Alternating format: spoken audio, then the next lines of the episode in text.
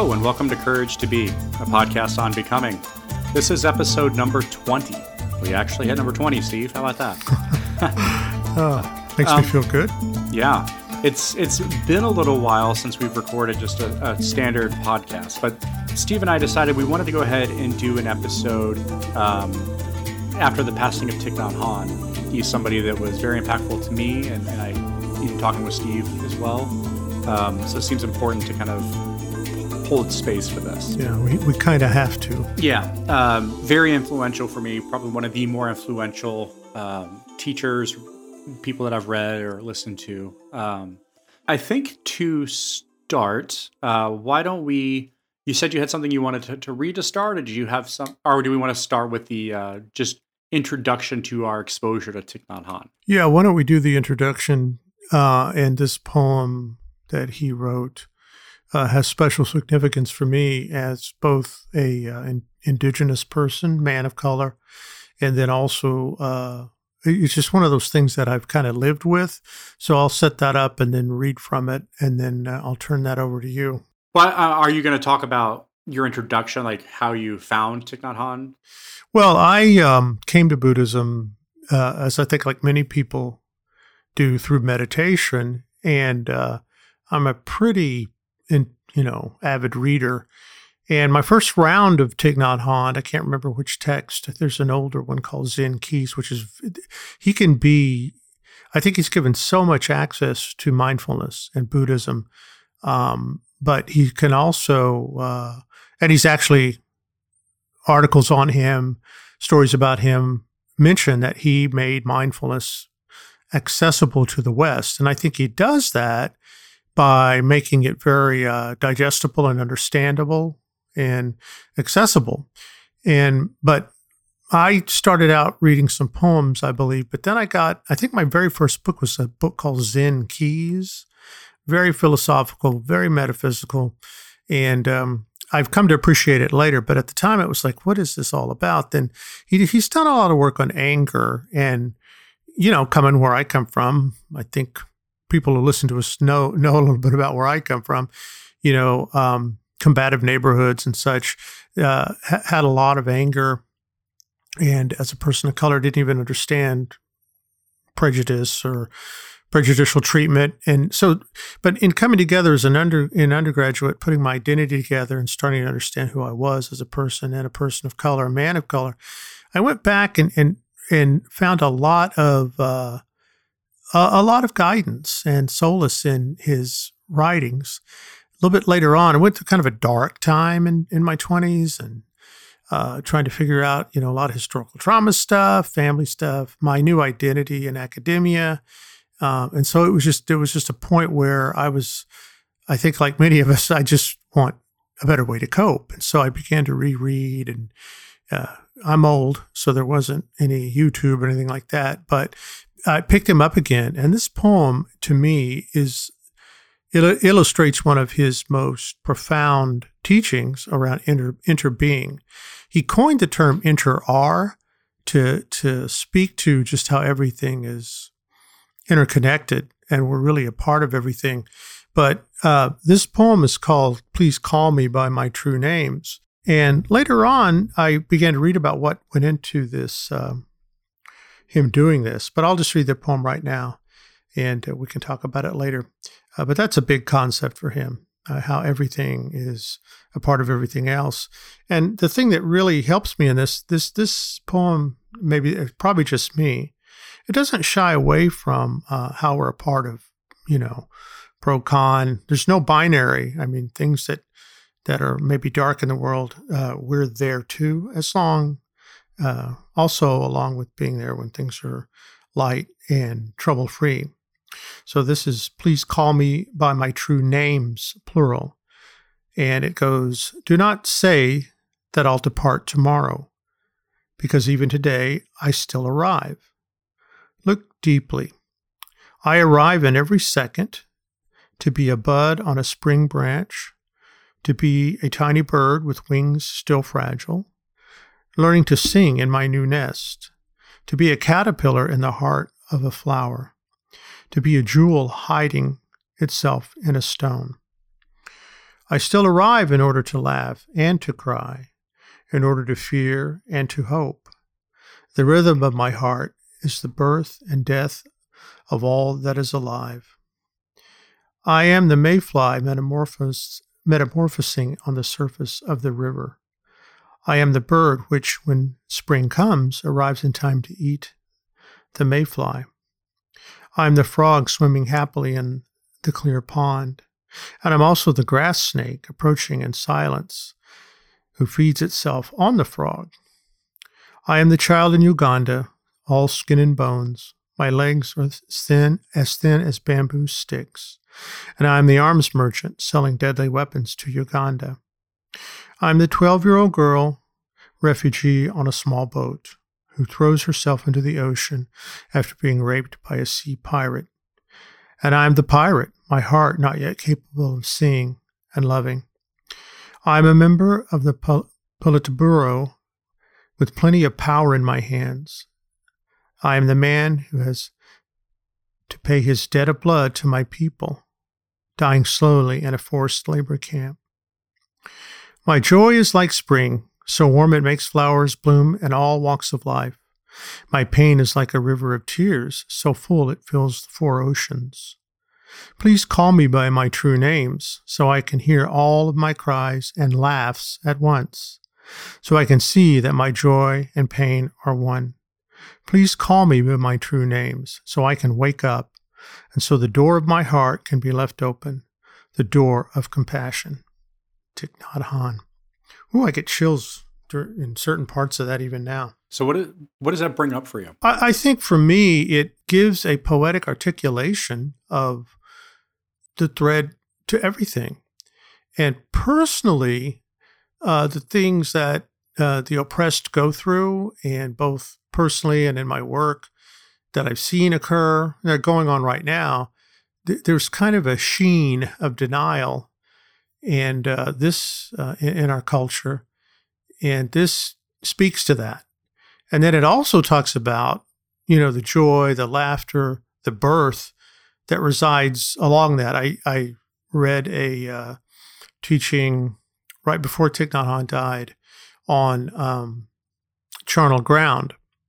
And it was uh, Chogyam Trungpa Rinpoche, and he was quoted as saying, you know, charnel ground uh, in, in older Eastern cultures were where you just took bodies, right? We've talked about this, I think. Uh, when there was a death, you took the bodies uh, of usually the poor or underclass, and you just, you left them there for you know vultures and mountain lions or whatever to, to basically devour them. And so he would take his students to charnel grounds and have them meditate because he said, right here is the birth of life, uh, the process of life and death side by side. So uh, this poem embodies that, which I think I think is a reality and one that I strive to stay connected to. You know, and this is today's the first time I've heard that poem and to my mind, you know, makes me think of that interconnected that that we all that we are in everything, right? These things that are seen as bad, like you know, yeah. the Communist Party, the the the word I'm going to try to pronounce, or the, I barely pronounced or whatever. It, yeah. um, you know, and, and, it actually puts me in the mind of a podcast I was listening to this morning by Jack Kornfield. Oh. Um, I've been on a Jack Kornfield kick lately. Yeah, me too. Um, me too. Really? Yeah, good I stuff. know that. Well, yeah, he's got a great podcast I think called The Heart of Wisdom. Yep. Um, the Heart Wisdom podcast. Yeah, great. Um, but it was, you know, the idea was that whenever you have the intersection of um, love meeting sorrow, you find compassion. Mm-hmm. Um, and then if I think about, you know, when I was reading over some Thich Nhat Hanh over the last couple days, you know, talking about without under, you can't have love without understanding. Mm-hmm. You know, you can kind of bridge these concepts and that, you know, when we when we realize that we are all um, part of the same thing, mm-hmm. right? Mm-hmm. Um, we can develop under, understanding and love and compassion um, because we're all on this kind of process. Yeah, yeah. Well, he he was famous for uh, his books on love, Thich Nhat Hanh, uh, to say you have to have deep understanding and presence to really love someone, and you also have to have the time for it you know, and, and just to to be able to say I'm here for you is is a huge gift to connect and be in that us place uh, where you who you enter are as a couple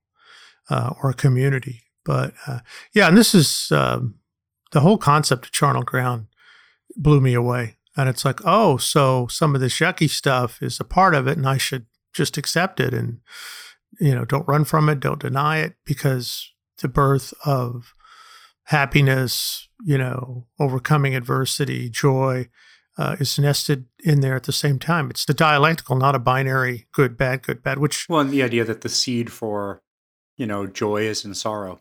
Yeah, right. Like yeah. you know, it's it's there already. It just needs time to to grow. So really impactful poem. So one of the things in the podcast I was listening to today, he gave an example that I just thought was brilliant, and it was a rabbi who would always give these teachings and talking about how you know you know we'll place these teachings on your heart and the student asked and i'm totally ripping this off from jack ford kornfield so go go listen to his podcast i'm citing my source um, but you know the, the student asked you know why are you putting these teachings on my heart instead of in my heart? And and what the rabbi said was is that you know only god could put something in your heart. Um, the best we can do is put it on your heart and hope that when your heart breaks some of it comes in through the cracks um, which i just thought is a beautiful metaphor and so a- applicable to you know when we have moments of crisis we tend to turn towards healing. You know we turn and we tend to turn towards the spiritual if we're oriented in that way and so, with that in mind, um, my exposure to Thich Nhat Hanh came through a period of suffering and, and, pain. It was at the beginning of what I would say is probably the darkest period of my life I've had in my life to the to date, right? And so there are plenty of cracks that this could certainly seep in through, and it did. Um, and I'm very grateful for that. Um, but my first exposure was in a book uh, called The Heart of the Buddha's Teaching which was funny. You and I were in Tulsa and we stopped by this bookstore. It was a, like this, like uh, kind of hippy dippy bookstore above like a shop that sold like mala beads and crystals. Yeah, and peace of mind. And, yeah, yeah, yeah. Really cool store. And we were talking and we were in there and I'm like, okay, I'm kind of interested in Buddhism. What would you recommend? And he handed me a few books, and then you pulled this one out, and you're like, okay, put these other ones back. You got to get this one. yeah. Um, and so I did. And what's funny is I actually bought a couple of the other ones, and I still haven't read them yet. Um, but I absolutely did read this one. Um, you know, and and so that really kind of got me started. And and and I even had some po- folks that were really close to me um, kind of be skeptical and like, yeah, you're not going to do this Buddhist thing. This is nonsense. Um, and, and turns out they were not correct.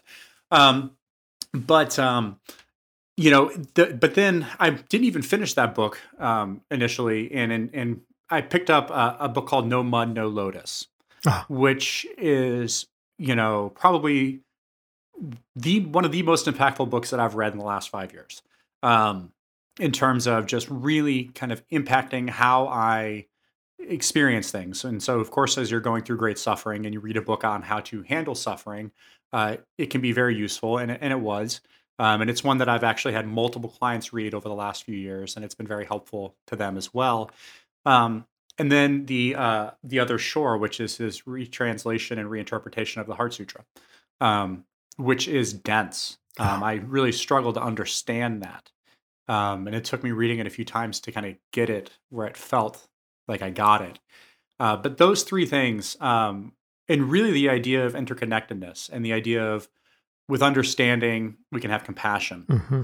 Mm-hmm. Uh, really has been transformational in terms of uh, kind of the way I interact and and the way that I see things. And there have been some really, you know, things that have occurred in my life where people are like, surprised by the way I'm acting in terms of not being angry about things or whatever, or not being as reactive as I once would have been. And it's directly tied to YouTube videos of Thich Nhat Hanh, to these books, to kind of the path that was started um, by by reading. And so um, I, I do feel a lot of sorrow over his passing, and I knew it was coming. He's had a stroke. He was having ill health. Um, and I'm also very aware that that is in my own kind of attachment and craving. You know, as I, I, you know, with him being gone, then his teachings no longer can be. There could be no new teachings, right? And so there's a party that's like, oh, I want more, I want more. Yeah, yeah. you know, but that is very much mine. Um, but also, uh, you know, in his readings, you find a way to to understand death a little bit differently too. Oh yeah, and and to kind of have a different relationship with it. And so I feel a peace about it. um, and some sadness. Yeah. But uh, anyway, that's kind of a long-winded. Oh. Hopefully, I didn't give too much personal detail no. there. But um. well, you know, you know, I remember when you read um, the translation of the Heart Sutra. You and I either phone or maybe person to person. I can't remember. You said, you, I think you called me up and you said, "This, I get it now. This, this gets it, gets at it." And uh, I read it and I'm like, oh, I wish I'd have came on this a lot. I mean, he did such a good job of uh, transmitting to a broad group of us Westerners, you know, how those basic mechanics work. And uh, I've read that, uh, I can't remember the title, but the one on the Heart Sutra. Well, I had an old version where he did something on it. Then I got the one you you mentioned, and it just scales fell from the eyes. It's like, oh, this is how it is, you know. And I, I was a little I love him because he just says whatever he discerns. And in that situation, I kind of freaked out because he was actually saying uh, the author should have said this. And I was like, oh, no, oh, no, you're going to get, we're all going to get struck down for that. But it's true in the context of mm-hmm. when that was written and taught, I should say.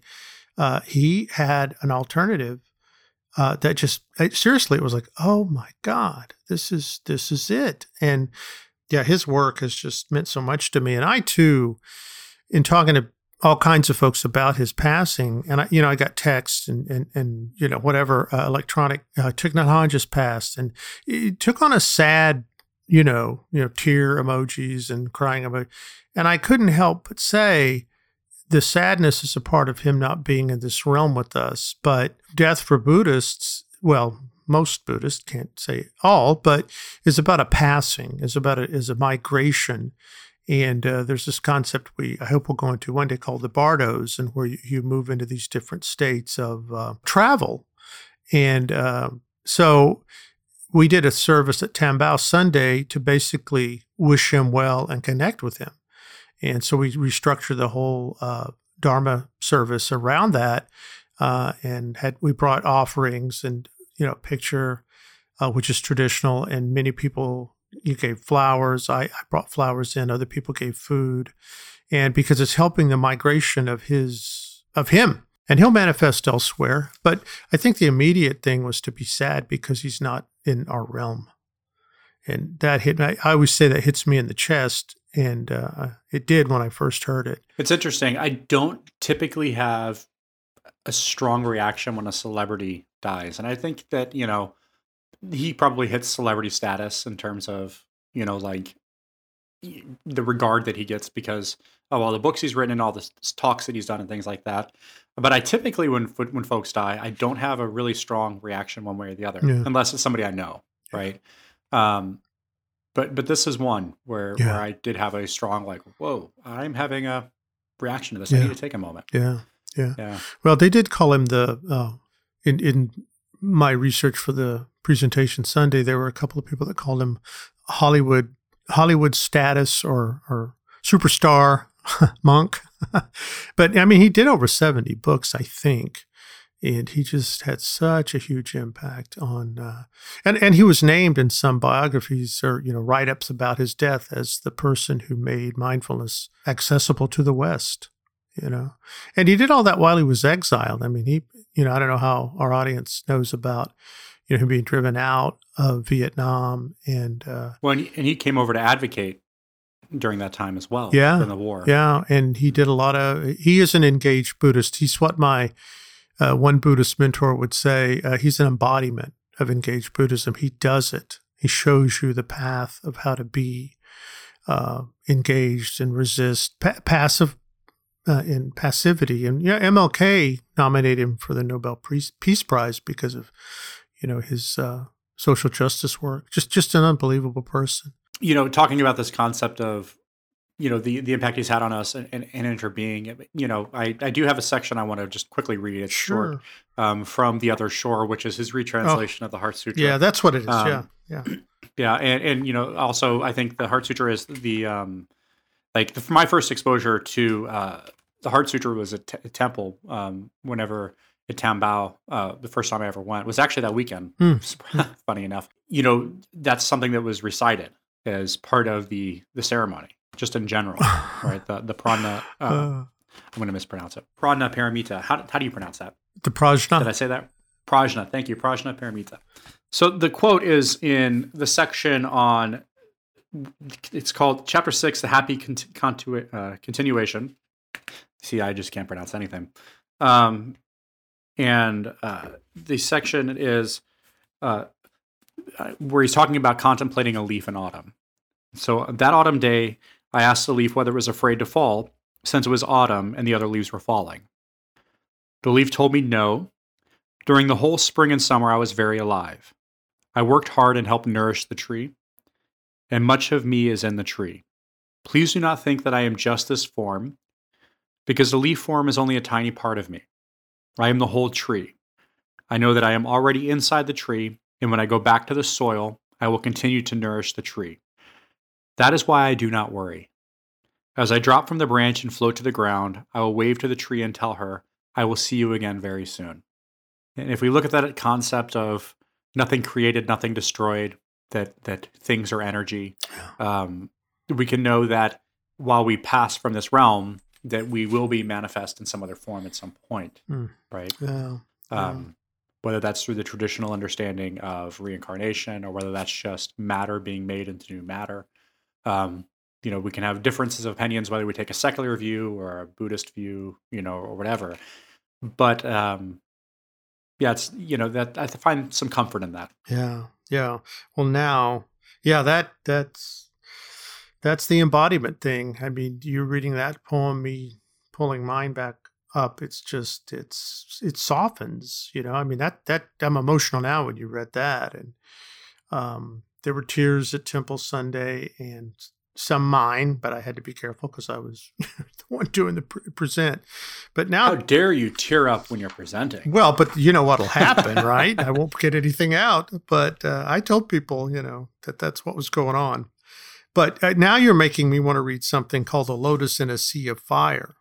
I hope this. Uh, you can ask me how or why, but and I didn't plan on this, but yeah, you're going rogue here. yeah, right. okay, dangerous. I'll, I'll, I'll, walk the path with you. All right. What's well, another thing he, that I have to say? What I got from him and what other people commented on was that he he really cautioned against you know mindfulness as a tool to get somewhere else. He he emphasized a path you get upon, and you're going to be on that path, and not like on uh, other Buddhists, but he he really did uh, uh, again bring that to the West.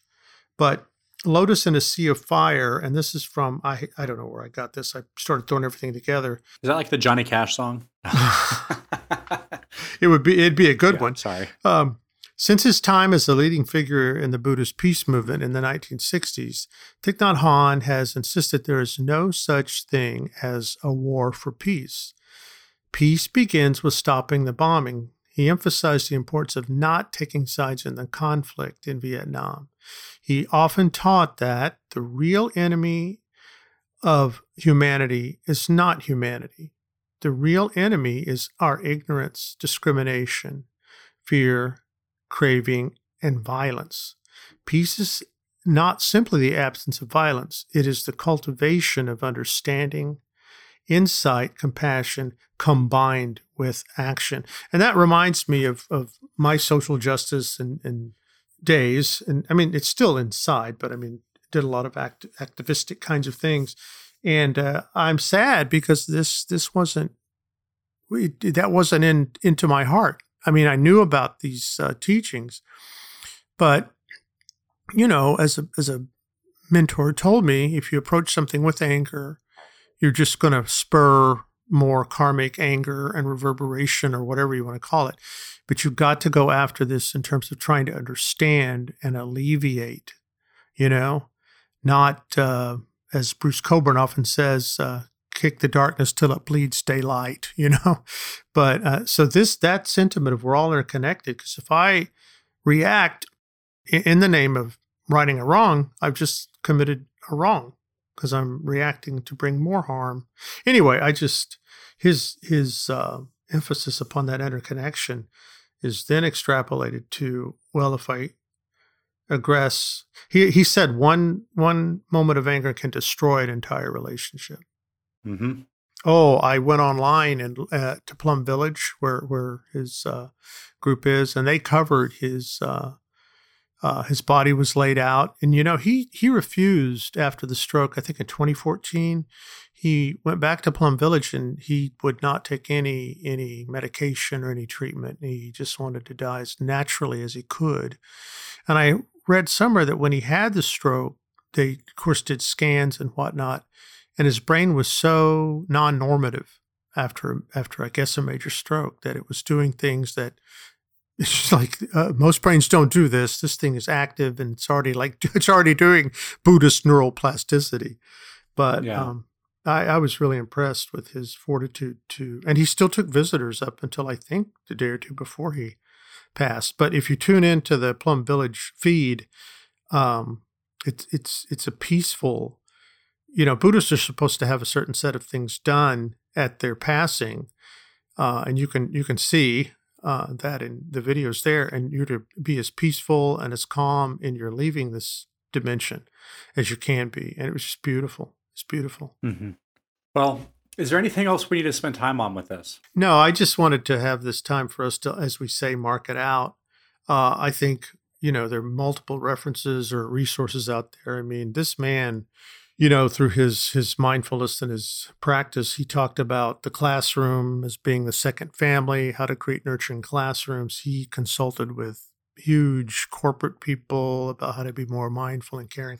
I just learned so much. He he gave me so much studying him uh, as he passes to the to the next next world. I'll say, you know, it would encourage people to initiate deeper study or even maybe initiate study uh, of his teachings. Unbelievable.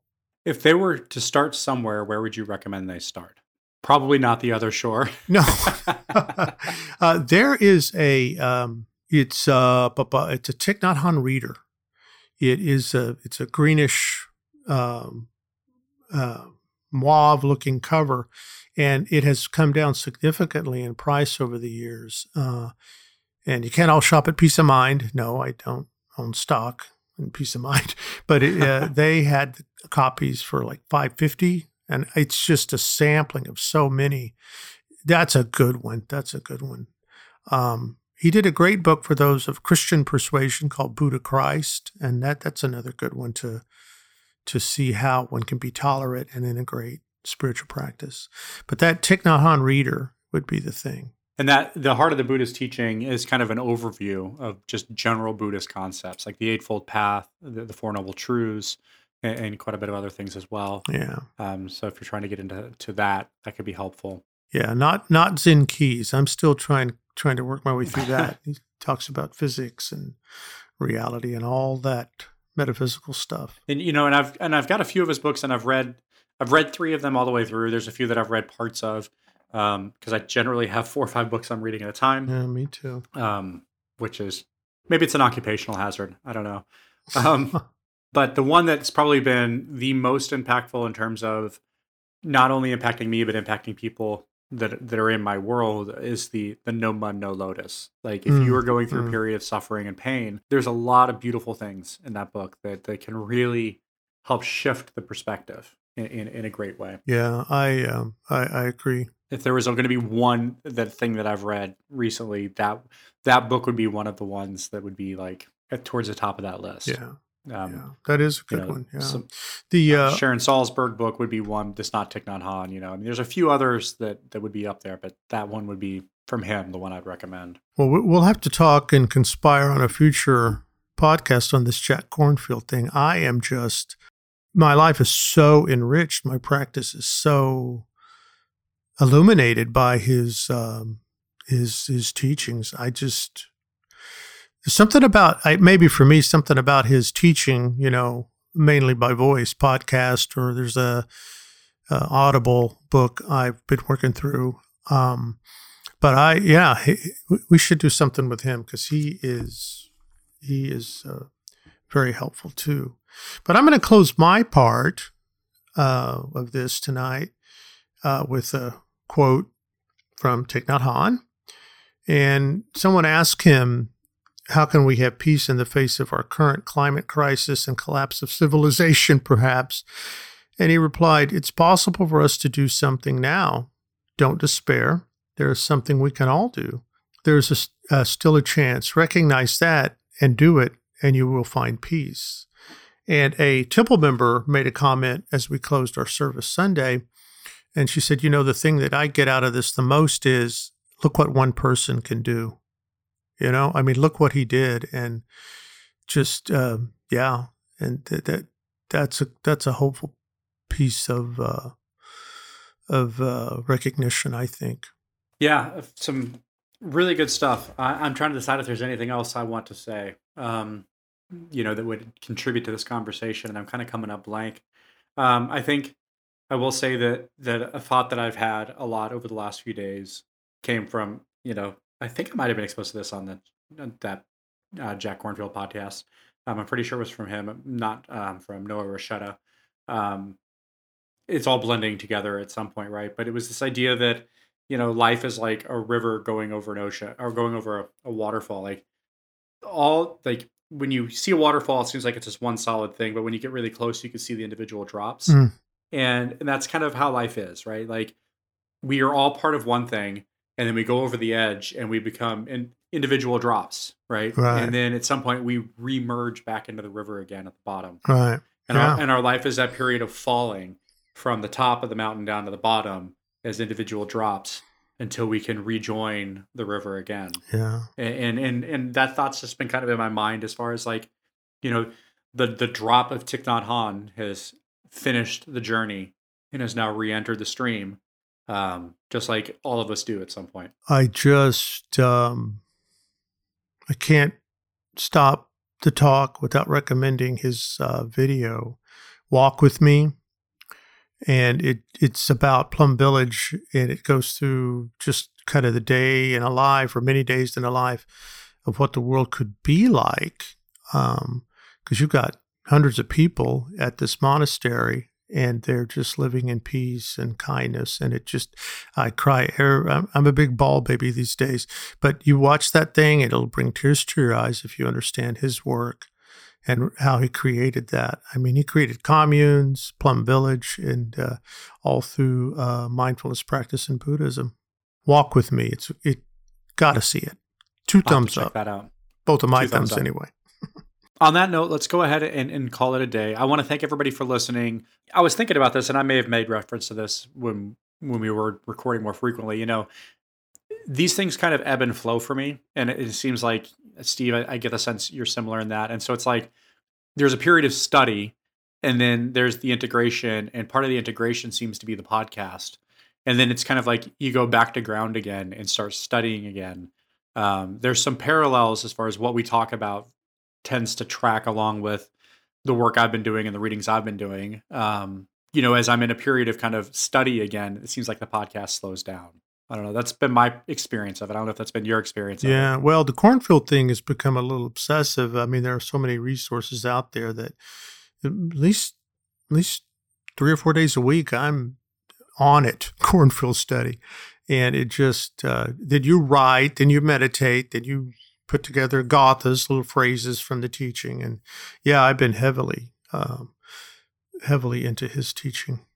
Yeah. I mean, for a period, it was Thich Nhat Hanh and Noah Rasheta and, and, and Sharon Salzberg and some other places like that. And, and then now I'm also digging into some of the shamanic practices and, and, and, reading that and going back out again in California yeah. um, for, for another, for another four day session, which is going to be exciting. Yeah. Um, but I'm finding myself kind of being drawn back into some Buddhist concepts and, and, and study again, because there's something in that that I'm not finding in some of the, the shamanic readings. Hmm, that, that's interesting. Yeah.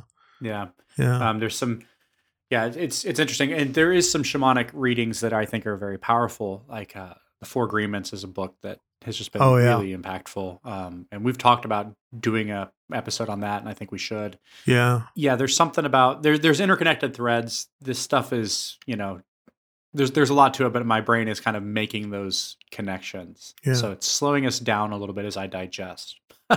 yeah, yeah, and you know, I I don't know if I plugged for this here, but I will now. And if I did it before, then it's a double emphasis. But and Kornfield says this um, that if we take what what the Buddha gave as instructions how to live versus descriptions and like exegesis, uh, it changes everything because you start to apply it and and and act on it and it becomes uh, anytime you do anything different it's kind of like behavioral modification. Anytime you do something a few times keep doing it and in time it becomes something you're not doing but something that becomes a part of how you do things it becomes a part of you and i, mm-hmm. I think when kornfield shared that for me about a month and a half ago i was like whoa and he said that was big for him and to read this as instruction on how to be more at peace and more caring or you know whatever uh, and that goes back to Thich Nhat Hanh. This isn't a tool to achieve, which that can actually sabotage your meditative practice. You know, trying to have a good. There's no such thing as a good and bad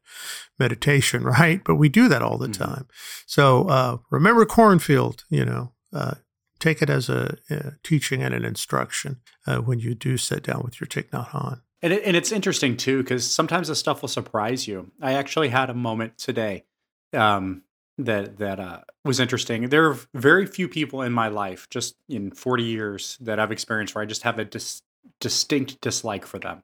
Like most people, even before I started studying Buddhism, I could find something to resonate with, something that resonated with me, something that connected, some way to to wish them well. That's why Carl Rogers' work spoke to me so much mm. um, and speaks to me so much. But there have been two or three people where it's just like, I just don't like this person. I, you know, I don't want to say hate that person, but you know, like I just really have a very conflicted, horrible relationship with, and and one of those people, and, and it's like the entire relationship is characterized by that. There's not mm. been times when it's not been that, right? Mm-hmm. Like, um, which is weird uh, for me.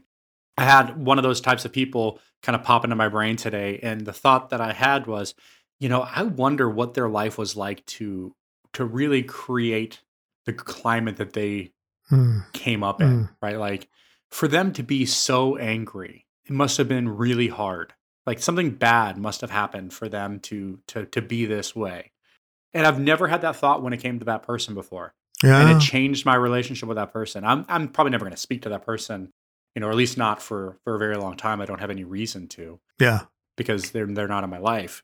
Um, but to kind of have the idea of, wow, you know, like I can't remember a time when I've had you know a positive exchange with this person. Yeah, you know, really. yeah, yeah, and and um, um, yeah, very Buddhist there, and lessons that applied would take you to that. I mean, same with me.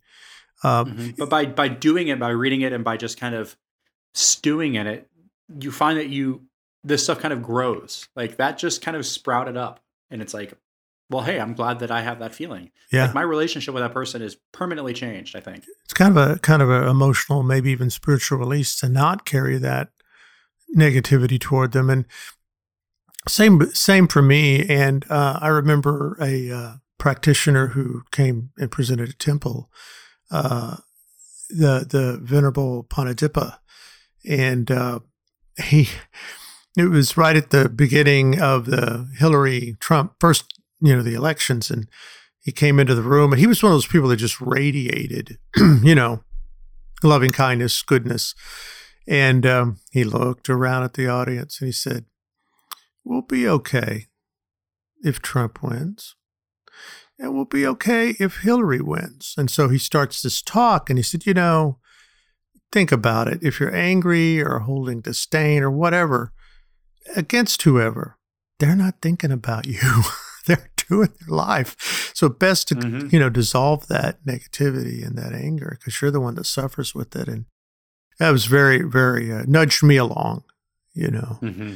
But uh, yeah. uh, not there yet, but definitely appreciative. And this makes you appreciate to me uh, Buddhist teachings and the path. I don't know if you got to the kornfield things on uh, delight and um, and rapture based on your practice. Have you? I've not. Yeah. Well, and other people teach about it too. We've just become kornfield fans, I guess. Well, uh, whatever. But yeah, he, yeah, he, talks. Yeah, I've just been on a kick over the last few weeks. I think I'm gonna have to, to pick up some books. I also want to say, I feel like I disclosed something there, and, and I don't want people to think that I'm a hateful person. No, he's not. Not. Uh, no. Um, and and this is a person that I have no interactions with, and actually, they probably don't know that I like. I just my way of handling it was just not interact. Yeah. Right. Um, yeah. You know, you just don't. And so it's not like it's even a person that's in my world, really. yeah. Oh, I struggle with people in my world and grudges and all that. And, you know, part of, part of my, you know, I think psychotherapy can dovetail with Buddhist practice. And that's kind of what happened to me in my 20s. But mm-hmm. it's like, you know, boy, you really do carry a grudge. And, uh, it, it's so far back, nobody knows who I'm talking about. And uh, that, that, the, the mindfulness and then the Buddhist lessons melted that to a certain extent. I mean, there were family members I hadn't been around for, gosh, maybe even a decade when I finally moved back to Oklahoma, and I had a number of them like, "Whoa, you're different," and that that really set me back. I'm like, yeah, the practice does kind of melt away some of that. But yeah, I want to thank everybody again for listening. Sorry for the delays. Uh, if you like it, share it. If you don't like it, let us know why, and we'll appreciate the feedback. well, I, I, get the sense we're breathing breathing fire back into our talks because now I'm thinking of two or three things. I owe you, I owe I owe one on. Uh, uh, I did get done over the over the last couple of months, but I'm going to get that one done. I'm. I mean, that's how this does. It feeds you, right? It motivates you. It's part of the delight of learning and being yeah, on this path. So uh, I know I know. I, th- I, think we'll get a few more out sooner this time. I, I, hope so. And also, you know, like um, when we did that reaction podcast, I was pretty activated in, in talking about my experience going out to California and, and, the idea of incomplete cycles of action. And, and part of during the silent period of the podcast, um, I was kind of turning inward and doing in resolving cycles of action, uh-huh. right? Um, and so, you know, moving through some stuff in that regard and kind of saying, "Oh, this is something I need to." To take action on. This is something I need to do. This is something mm. I need to kind of put mm. out into the universe and let it see what happens and, and then doing that you know that a person only has so much energy and so that's where the energy went but now things are resolved and um, I, I, do feel like it's time to kind of turn back towards study and, and, and kind of integration mm-hmm. um, and so hopefully we'll be doing some more of these podcasts i would enjoy it yeah me too invigorates when yeah. we do this mm-hmm. Okay, well, on that note, I guess we can stop. I feel like all I did was share personal stuff and not very much of uh, substance, but yeah. hopefully, folks will get something good out of it. all right, well, thanks, Steve. Yeah, thank you.